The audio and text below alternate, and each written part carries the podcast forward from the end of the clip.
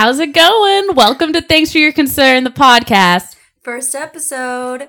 I'm Bernice. And my name is Ella Tudor. Welcome. We're really excited. We're really excited to be here. This podcast is just where we're going to be keeping things real, real, talking about our lives and the issues. In our communities, we're also going to talk about pop culture, maybe some politics here and there because they obviously impact our lives. So we're super excited for this first podcast. So we're basically just going to start out with talking about who we are and what you can expect from our podcast. But let's just do a little quick update. Bernice how have you been lately? What is going on? You know, things are really turning around for me here. At the start of quarantine, I was doing a lot of CNA, cats, Netflix, and anxiety. After three months of quarantine, here we are, and I've really started to deal with my anxiety.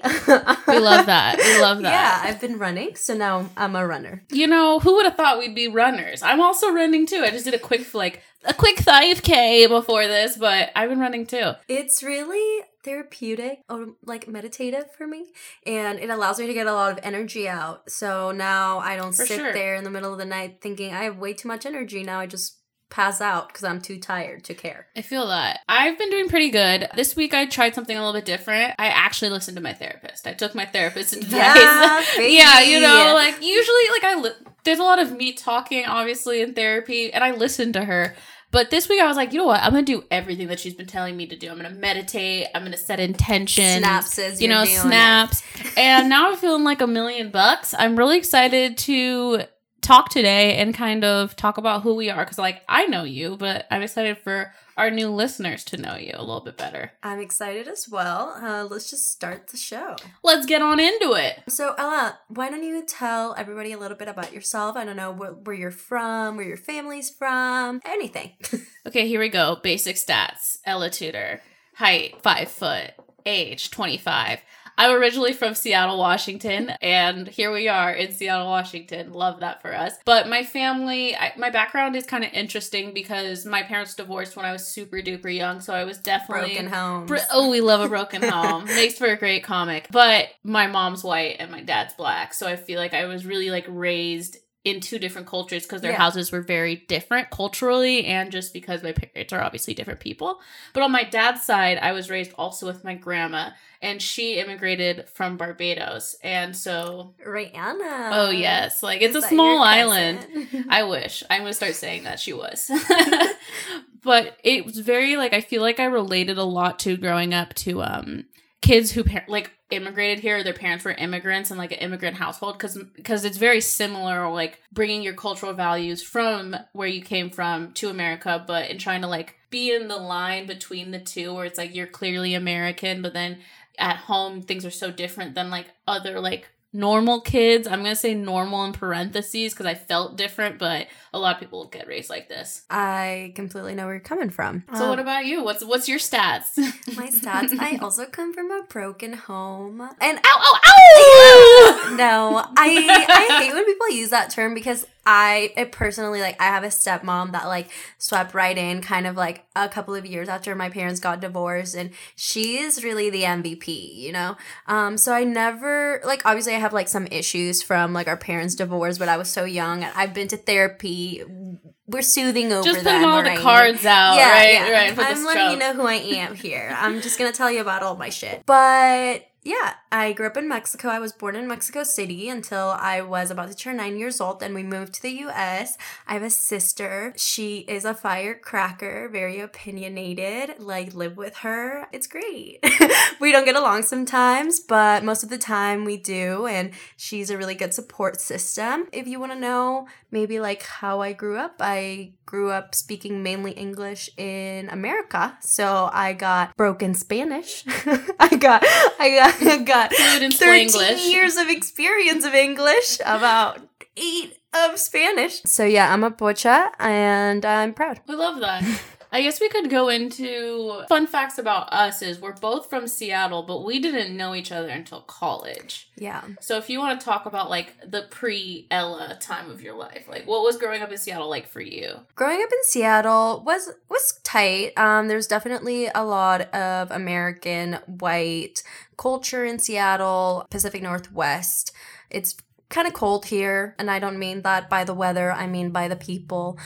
um, they, sure. yeah, they're friendly, but they're not your friends. So growing up in Seattle was definitely a different experience from in Mexico. People are very warm, friendly. Anywhere you go, people usually want to help you. And in when we moved to the U.S., I actually went to a couple different schools. So I I just got real friendly with it. I, I think that's something that made me who I am is I learned how to make friends quick. Yeah, what about you? So I went to an alternative school from it was a K through 12 school, which was just a trip in itself in of itself because it had kindergartners through 12th grade.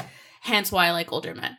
But I went there for kindergarten through 8th grade and then they shut down the school like because there's a lot of reasons, but one of the main reason is that like white people in the neighborhood was like we want a school for our kids to go to in this alternative school with predominantly brown it's too, people It's too brown. yeah, it's too no, literally it was like no no no no no. Like I want to send my kids to a traditional school. I don't want them to learn about arts and social justice and people can say what they want, but that's exactly what it was. Mm. And so then my school got shut down and I got sent across the street to a more traditional school, but still like not traditional. You know what I'm saying? Like we talked about our feelings way too much. Like I cried way too much in 10th grade English for it to be a traditional school. But that's just Seattle for you, right? Like I remember the time that my LA teacher like told me about how he ate his wife's placenta. so that's like what I I remember that graphically cuz I was like. I was like what are you talking about? But that's like just like Seattle for you. Like that's how you would describe the people of Seattle, I think. weirdos. So I'm going to talk about some of the Mexican standards that were in my household growing up and uh, still are. Since I did grow up most of my life in America, my parents did mellow out, but there were like some things that were just definitely um, sticklers for the Mexican tradition ways. One of them was their relationship with boys. Like in Mexico, you live in your parents' house until you're Mhm. like married, Which So- is crazy. it's so crazy. I I left my house at 18. I was like, it's been real. Love Thank you. you. Illy, XOXO, send you postcards. But obviously my sister and I, we live together. We do not live with our parents. We live in the same house we grew up in though. So that's interesting. But one of the things to kind of show you how the dynamic with boyfriends are is my dad asked me, um, maybe six months into living with my sister who lives with her boyfriend. So where where does he sleep? And I was like, Well, Paco, what do you mean by that? They they've been living together for three years. They do share a room. There are three rooms. There is four roommates. Also, it's like you've been in the house. Where are Alex's things? Yeah. Yeah, come on. Don't know if he was kidding or not, but um, cat's out of the bag. They sleep in the same room. Hopefully, this isn't hot tea. Hopefully, you already know. Paco, sorry. we apologize. I think that's funny because I feel like times have just changed, but like definitely when I was growing up, my boy, my dad was like, "No boys until you're an adult," Yeah. and I wish I would have listened because teenage boys are useless. I'll say it again: teenage boys are useless. Not just teenagers, boys in their early 20s as well. Okay. Yeah. Don't trip about some boy whose mom still does his laundry, okay? Ooh, you don't need to say it that loud. Wish I could go back in time and tell myself that. Yeah, me too. I didn't actually like get into a relationship until I I was in college. It wasn't because of the lack of trying per se. I just like wasn't emotionally mature enough to handle other people's feelings. I don't know if I was emotionally mature for it either, but I had a boyfriend regardless. Um, whole different day, whole different pod, whole different story. I didn't have a, but boys didn't like me until like, well, until post college. Like I feel like till college. You know, I found that that's a lie. I grew up thinking like none of these boys like me. They only date these white girls. I don't look like them. And then I come back like years later, and all these boys are like, "Oh, I used to have a crush on you in high school." And I was like, "Did you want to say anything? Did you not think about speaking up? Maybe."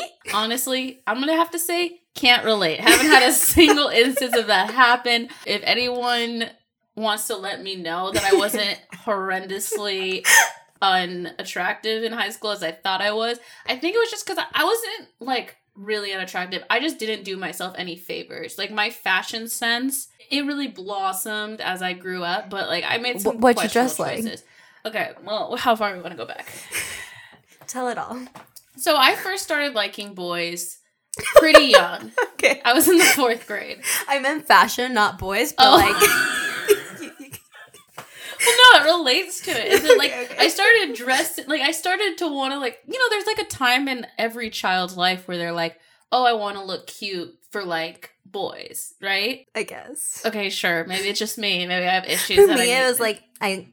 I better have the hottest fucking things in my life just because I'm a bad bitch. I wasn't a bad bitch. I wish. So like I remember when I first started caring about my clothes, I was like I remember I was ready. I was like limited to let me get the poncho, let me Mhm. get the fedora, let me get the matching gaucho pants. I had Ooh, Ooh. kill 'em. literally Those kill 'em, green, bro. flowy gauchos mm, with the bedazzles in, in the belt. You know what? Yes. Gauchos are coming back, and I'm like, I should have kept those limited to gauchos. I knew those were. I should have saved those. Still fits. Still fucking fits. And then I remember in ninth grade, I wore a tutu to ninth grade orientation because I was really into tutus. I was like super like rawr. XD. rawr. yeah. Uh, yeah, I wore tutus, but in middle school, I had tutu Tuesday. Tutu Tuesday. Love it. I just wore tutus all the time. And then in high school, I was like, okay, you know what? I I rocked the juicy, no shirt, push up bra. The hoe, the soft hoe look of high Mm. school. Yes. Yes. I don't want to date myself. Because I'm sure people that are young are listening are like, what the fuck is a juicy couture? That was, Look it up, okay? It's hot. It's gonna come back. yeah, I hope it comes back. Honestly, it was a, it was a comfy look. It was like the best, most comfortable sweat look. I thought literally like juicy tucked into the Uggs was like, this is oh, Milan. the this is Ugg. fashion. I saw Paris Hilton in this, bitch. Chef's kiss.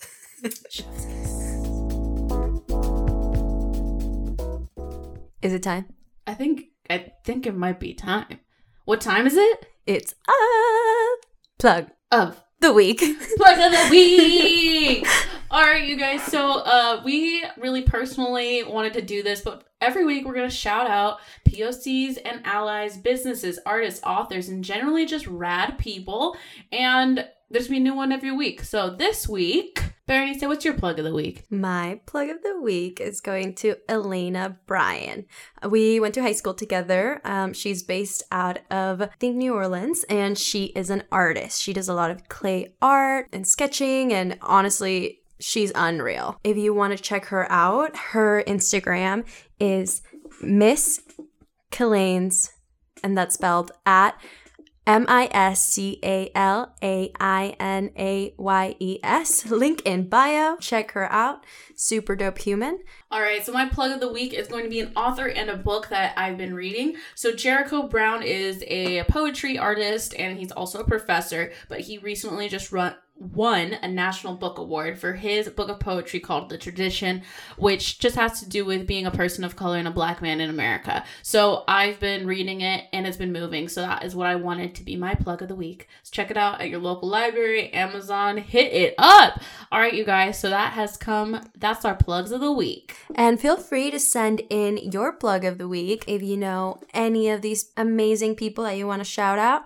Definitely let us know. All right, you guys. So, you know, that was a little bit of like some, we just touched on who we are as people and why we're here. And I feel like we can just talk about like the reason why you're listening to Thanks for Your Concern. We have like a very specific reasoning behind this podcast, and it's a it's- Title. podcast title. I think we've been sitting on we've been we've been thinking about starting a podcast for a really long time and we've gone through a bunch of names, but this was one we were like, "No, wait, this is it." And do you want to tell the story of where the, the original thanks for your concern came? Yeah, so I have previously mentioned that Elle and I went to college together. We met in a sorority. Now, before you jump into conclusions about who we are, let's just like say that we did drop said sorority. It's off brand. off brand. No offense.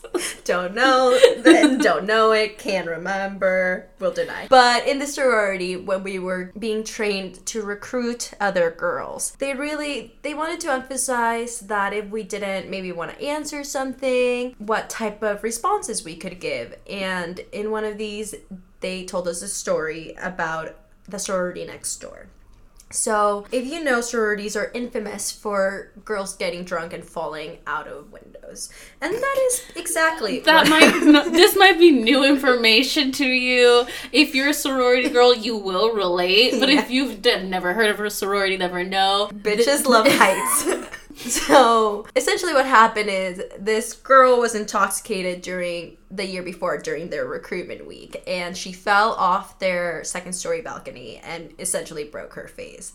She's fine. She's totally fine. She even recruited that year crazy. However, because this story became so public, their sorority released like a like a general statement of what girls if they were asked about this story by the new recruits how they should respond. If let's let's role play.